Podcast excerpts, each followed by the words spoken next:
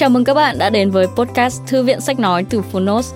Ở podcast này, chúng tôi chia sẻ phần mở đầu và chương 1 của những sách nói bán chạy thuộc nhiều lĩnh vực và chủ đề khác nhau, được đội ngũ của Phonos chọn lọc kỹ lưỡng. Mong là thông qua podcast, các bạn sẽ tìm thấy những quyển sách phù hợp cho bản thân, kiến thức hữu ích cũng như những nguồn cảm hứng cho đời sống tinh thần và sự nghiệp. Podcast Thư viện sách nói được phát sóng đều đặn hàng ngày. Mời các bạn cùng đón nghe. Và nếu yêu thích nội dung này, hãy tải ngay ứng dụng âm thanh số và sách nói có bản quyền Phonos để nghe trọn vẹn cuốn sách. Ngoài ra, Phonos còn sở hữu hàng ngàn nội dung hấp dẫn khác như tóm tắt sách, ebook, thiền, chuyện thiếu nhi, chuyện ngủ, nhạc chủ đề, vân vân. Còn bây giờ, hãy cùng lắng nghe chương 1 của cuốn sách hôm nay nhé.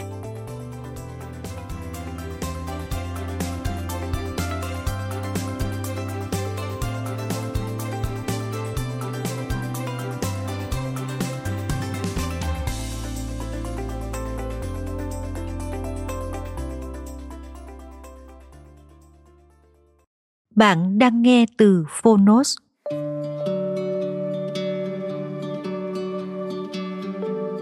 Để đời xanh mát, hãy đắp vung chiếc bát ngôn từ. Tác giả Kim Yuna Người dịch Hà Hương Độc quyền tại Phonos Thái Hà Books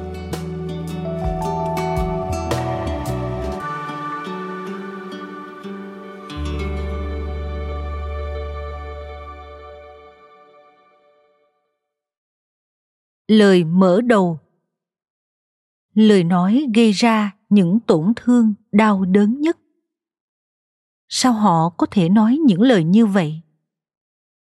Khi gặp phải một cấp trên, thường xuyên quát mắng vô cớ. Một người bạn vô tâm hay buông lời thái quá. Hoặc một người thân trong gia đình có thói quen chỉ trích cay nghiệt. Chúng ta không tránh khỏi có những lúc muốn phản kháng lại nhất định phải nói những lời như vậy mới vừa lòng sao? Tất nhiên, có thể chính chúng ta cũng từng không ít lần làm tổn thương người khác vì nói ra những lời vô tâm. Có thể vừa tối hôm qua, chúng ta lỡ nói những lời không suy nghĩ và sau đó lại tự vấn bản thân. Mình nói vậy có quá đáng lắm không nhỉ? Qua thời gian, chúng ta lớn lên nhưng dường như vẫn còn quá non nớt trong cách nói năng. Lời nói dù vô ý, nhưng một khi đã được thốt ra, có thể gây hậu quả lớn. Cùng là câu nói của cấp trên, nhưng nếu câu, chỉ làm được như vậy thì nghỉ việc đi, khiến nhân viên trằn trọc cả đêm. Còn câu, tôi tin cậu sẽ làm được lại như tiếp thêm động lực cho họ. Một lời nói tưởng đơn giản, nhưng có thể vực dậy hoặc quật ngã tinh thần của người tiếp nhận nó. Hơn nữa, ảnh hưởng của lời nói lại vô cùng sâu đậm và bền lâu. Không khó để bắt gặp một người lớn tuổi, rưng rưng nhớ lại lời động viên lúc còn nhỏ, hoặc một người cha có con cái trưởng thành gặm nhấm nỗi đau trong quá khứ và tự hỏi, tại sao khi đó mấy đứa nó có thể nói với tôi những lời như vậy? Những lúc ấy, chúng ta hẳn cảm nhận được sức sống dai dẳng của lời nói. Tiếc thay, tuy nhận ra lời nói có thể khiến bản thân dằn vặt hoặc oán hận người khác, nhưng chúng ta lại mặc cho thói quen nói những lời không hay đó tiếp diễn. Mình xưa nay vẫn thế mà. Đến lúc nào đó, họ sẽ hiểu tấm lòng của mình thôi. Chúng ta nghĩ vậy và không để tâm đến những điều đã qua. Chỉ tới khi thói quen lỡ lời khiến những mối quan hệ chúng ta trân quý bị rạn vỡ, hoặc khi trở thành lãnh đạo, trở thành bố mẹ phải làm gương cho nhân viên, con cái. Chúng ta mới cuốn cuồng tìm cách học nói sao cho hay, cho giỏi. Đó có thể là một bước khởi đầu tốt, nhưng mọi kỹ năng có được trong trạng thái chính ép đều sẽ trở nên vô dụng vào những thời khắc quan trọng. Dẫu biết nên nói những lời khích lệ tinh thần cấp dưới, nhưng chỉ cần nhìn thấy bản báo cáo không vừa ý là cơn giận lại trào lên và những lời khó nghe tự động tuôn ra. Người làm bố, làm mẹ, tuy đã học cách nói chuyện tôn trọng con cái, nhưng hễ thấy con hờn dỗi, không nghe lời là không thể kiềm chế bực tức và quát mắng con. Những lời hay ý đẹp mới được tiếp thu, không thể tức khắc lấn át thói quen ăn nói cố hữu thế nên hầu như chẳng giúp ích gì trong những thời khắc mang tính quyết định.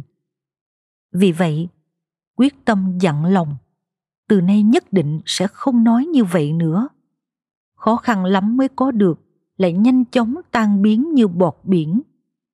Với hơn 10 năm kinh nghiệm trong vai trò chuyên gia giao tiếp, tôi nhận ra rằng rất khó để thay đổi cách nói của một người vì lời nói không chỉ là kỹ năng giao tiếp đơn thuần, mà đúng hơn là một thói quen được chúng ta trau dồi hàng ngày. Những điều chúng ta cảm nhận, mắt thấy, tai nghe, tất thảy được hòa trộn, lưu giữ, lên men thành một thứ nhất quán và độc đáo. Đó là lời nói. Vì được hình thành từ quá trình như vậy, lời nói chính là tấm gương phản chiếu nội tâm của mỗi người thế nên nếu chỉ học những kỹ thuật nói hay, nói giỏi bề nổi, chúng ta không thể nào trau dồi được thói quen giao tiếp mới cho riêng mình. Để thay đổi thói quen lâu năm, không phải chỉ cần tập trung vào lời nói, cách nói, mà chúng ta còn phải nhìn sâu vào nội tâm của bản thân. Thay vì đơn thuần học nói theo kiểu bắt chước, chúng ta cần nỗ lực tìm hiểu nội tâm nơi khởi nguồn của những lời nói bề nổi ấy. Phải chăng có một số câu nói khiến chúng ta không thể chịu đựng nổi, hoặc có những câu nói luôn khiến chúng ta đau lòng? Chỉ khi biết được những cấu trúc tâm lý ảnh hưởng tới ngôn ngữ và cách nói, chúng ta mới hiểu được vì sao bản thân lại sử dụng cách nói như vậy. Tại sao chúng ta luôn nhạy cảm với một số câu nói nhất định của người khác? Từ đó bắt đầu kiểm soát lời nói của mình. Ta hãy cùng xem xét ví dụ về một người cấp trên có thói quen khó sửa, là luôn nặng lời với người cấp dưới. Phải chăng chỉ cần học thuộc một số câu khen ngợi là người cấp trên này sẽ thay đổi được cách nói? Điều quan trọng là chúng ta phải xem xét đặc điểm nội tâm. Chính xác hơn là cách thức một người cảm nhận hoặc nhìn nhận người khác, đồng thời tìm hiểu môi trường sống của người đó. Biết đâu cách nói hiện nay của người cấp trên ấy bắt nguồn từ hoàn cảnh đặc biệt nào đó. Có vậy chúng ta mới tìm được cách giúp họ thay đổi thói quen này trong tương lai. Tôi gọi toàn bộ quá trình thay đổi này là quá trình nuôi dưỡng chiếc bát ngôn từ. Mỗi người đều có cho riêng mình một chiếc bát chứa đựng lời nói của bản thân. Tuy nhiên, tùy theo độ lớn của chiếc bát này mà mức độ sử dụng ngôn từ và độ sâu sắc trong lời nói của từng người lại khác nhau. Một người sở hữu chiếc bát lớn có thể dùng lời nói để thu hút mọi người, nhưng cũng có thể tiết chế lời nói những lúc cần thiết. Trên hết, người đó có thể sử dụng lời nói để thống nhất quan điểm hóa giải bất đồng và thấu hiểu người khác. Họ sẽ tìm ra cách để tiếp nhận sự khác biệt vốn có ở mỗi người, đồng thời duy trì được đối thoại trong mọi hoàn cảnh dù có bất đồng xảy ra.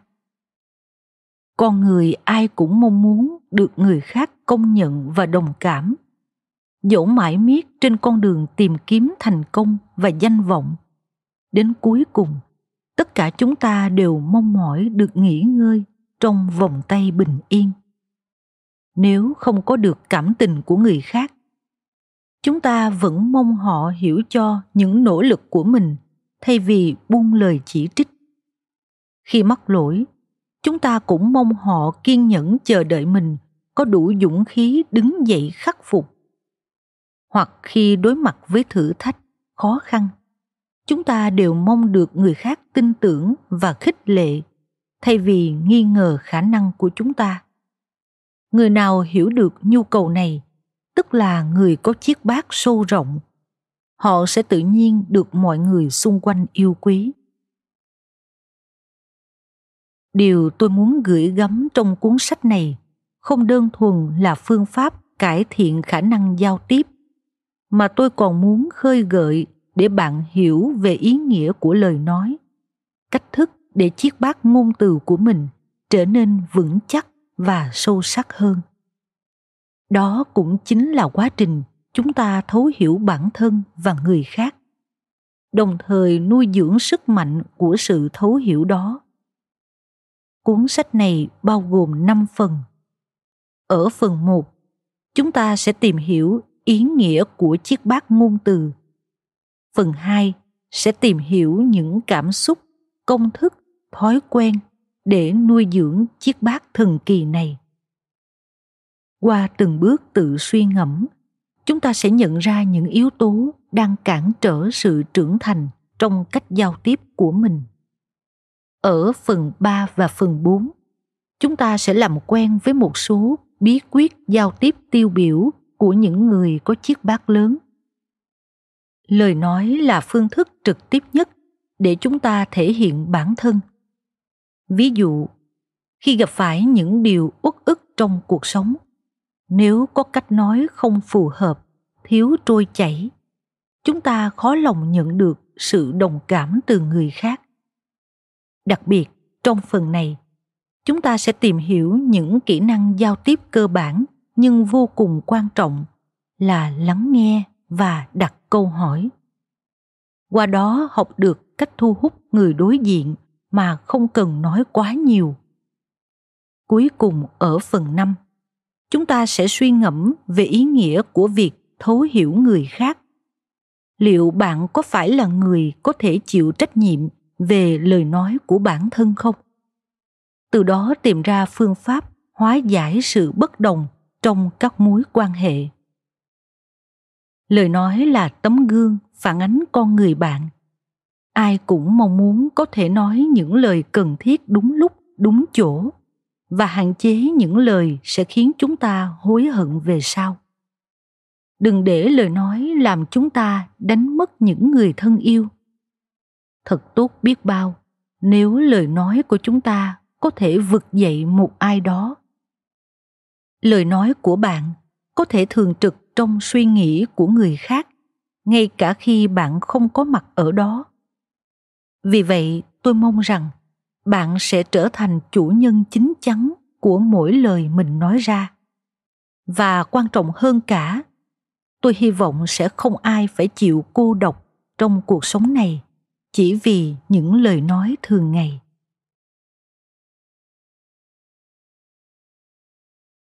Phần 1 những người trở nên cô độc chỉ vì lời nói.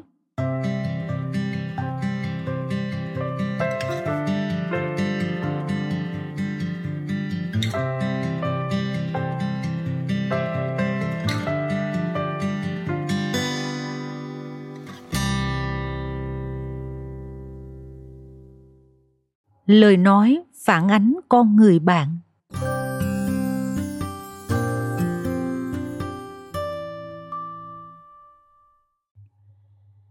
Tớ thành thật khuyên cậu đừng sống như vậy nữa. Tớ biết vấn đề là gì mà. Dù khó khăn đến mấy, chỉ cần cậu quyết tâm là vượt qua được. Điều đó thì ai chẳng biết. Không, cậu vẫn chưa tỉnh ngộ đâu. Đến cậu cũng nói thế thì tớ biết phải làm sao. Vì tớ là bạn cậu nên mới nói vậy. Khó khăn lắm mới có thể thổ lộ nỗi niềm mà người bạn lại phản ứng như vậy. Thật ra những lời đó đều đúng. Nhưng kỳ lạ là càng nghe, tâm trạng của chúng ta càng trở nên khó chịu. Thậm chí chúng ta nghĩ rằng, đáng lẽ không nên nói ra chuyện này. Nếu cách nói chuyện trên vẫn cứ tái diễn, thì chắc chắn chúng ta sẽ không bao giờ tâm sự với người bạn đó nữa. Dù bao biện rằng nói vậy là vì cậu cả thôi. Nhưng rõ ràng hàm ý của những câu nói đó vẫn là, cậu có vấn đề, cậu thật yếu đuối. Hơn nữa, những câu nói ấy mang lại cảm giác rằng người bạn đó không phải đang lắng nghe tâm sự của chúng ta, mà chỉ nhân cơ hội này để dạy dỗ và lên lớp. Ở nơi làm việc cũng vậy một cấp trên có thói quen sử dụng những câu từ mang tính áp đặt, chỉ trích sẽ dẫn tới những cuộc hội thoại như sau. Chỉ làm được thế này thôi à? Tôi phải nói bao nhiêu lần thì cậu mới hiểu ra? Tôi xin lỗi, nhưng tôi nghĩ rằng, thôi đi, cậu đã làm thử chưa? Đều có lý do cả đấy. Nhưng mà sau này cậu chỉ cần làm tốt những gì tôi yêu cầu là được với những người có thói quen sử dụng câu từ như vậy. Càng ở vị trí cao, họ sẽ càng trở nên cố chấp. Chỉ vì thói quen cứng nhắc như đường một chiều, họ khiến những người xung quanh ngày càng xa lánh và rốt cuộc tự cô lập chính mình. Những người tự cho là bản thân luôn đúng, người khác luôn sai, sẽ càng thể hiện điều đó trong mối quan hệ với những người gần gũi nhất là trong mối quan hệ vợ chồng. Tôi điên nên mới lấy anh. Sao cô có thể nói như vậy? Ngoài việc đến công ty hàng ngày, thì anh làm được gì cho cái nhà này chứ? Tôi đi chơi chắc. Cô không thấy tôi đang cố gắng kiếm tiền vì gia đình này hay sao? Tưởng chỉ có mình anh là cố gắng à? Ai cũng vậy cả thôi. Thôi đi, dừng lại được rồi đấy.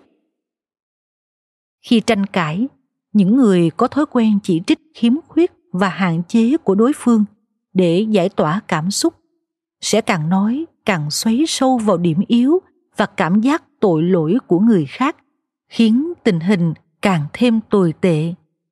Và thói quen này cũng xuất hiện trong mối quan hệ giữa bố mẹ với con cái. Con phải học hành chăm chỉ vào chứ. Rốt cuộc con giống ai mà thành ra như vậy hả? Mẹ đừng nói chuyện học hành nữa. Mẹ nói xa xả cả ngày là vì mẹ chắc. Mẹ chỉ muốn tốt cho con thôi. Với mẹ, chỉ có chuyện học hành là quan trọng thôi sao? Con không là gì với mẹ à? Con còn nhỏ nên chưa hiểu. Sau này lớn lên, thôi đủ rồi, con không thể nào nói chuyện với mẹ được. Càng trong những mối quan hệ gần gũi, ranh giới của lời nói càng dễ bị xóa bỏ. Bởi chúng ta không cảm thấy cần phải chấn chỉnh cảm xúc và lời nói với người thân. Do đó dễ dàng nói ra những lời vô tâm. Thế nhưng, đáng buồn là trong những mối quan hệ này, tổn thương từ lời nói gây ra sẽ để lại vết thương đau đớn hơn cả. Người nói ra những lời như vậy sẽ không để tâm và nhanh chóng quên đi nhưng người tiếp nhận sẽ chẳng thể nào quên dù thời gian có trôi qua bao lâu. Những lời nói ấy hằn sâu vào tâm trí họ và để lại vết sẹo dai dẳng. Vì vậy, càng những người khi còn nhỏ phải chịu đựng những lời nói vô tâm, nặng nề từ bố mẹ. Sau này, họ càng có khuynh hướng lặp lại khuôn mẫu đó với con mình. Không biết khi đọc những dòng trên bạn có đột nhiên nghĩ tới hình ảnh một ai đó không? Hay phải chăng chính bạn, người đang đọc những dòng này, là một trong số những người như vậy? Nếu thấy rằng vì lời nói mà những mối quan hệ xung quanh đang trở nên xa cách, nhưng bạn không biết phải bắt đầu thay đổi từ đâu, thì trước hết, hãy chậm rãi suy ngẫm lại những ngôn từ bạn vẫn thường sử dụng hàng ngày Cảm ơn các bạn vì đã lắng nghe podcast Thư viện Sách Nói. Podcast này được sản xuất bởi Phonos, ứng dụng âm thanh số và sách nói có bản quyền dành cho người Việt. Hẹn gặp lại các bạn ở những tập tiếp theo.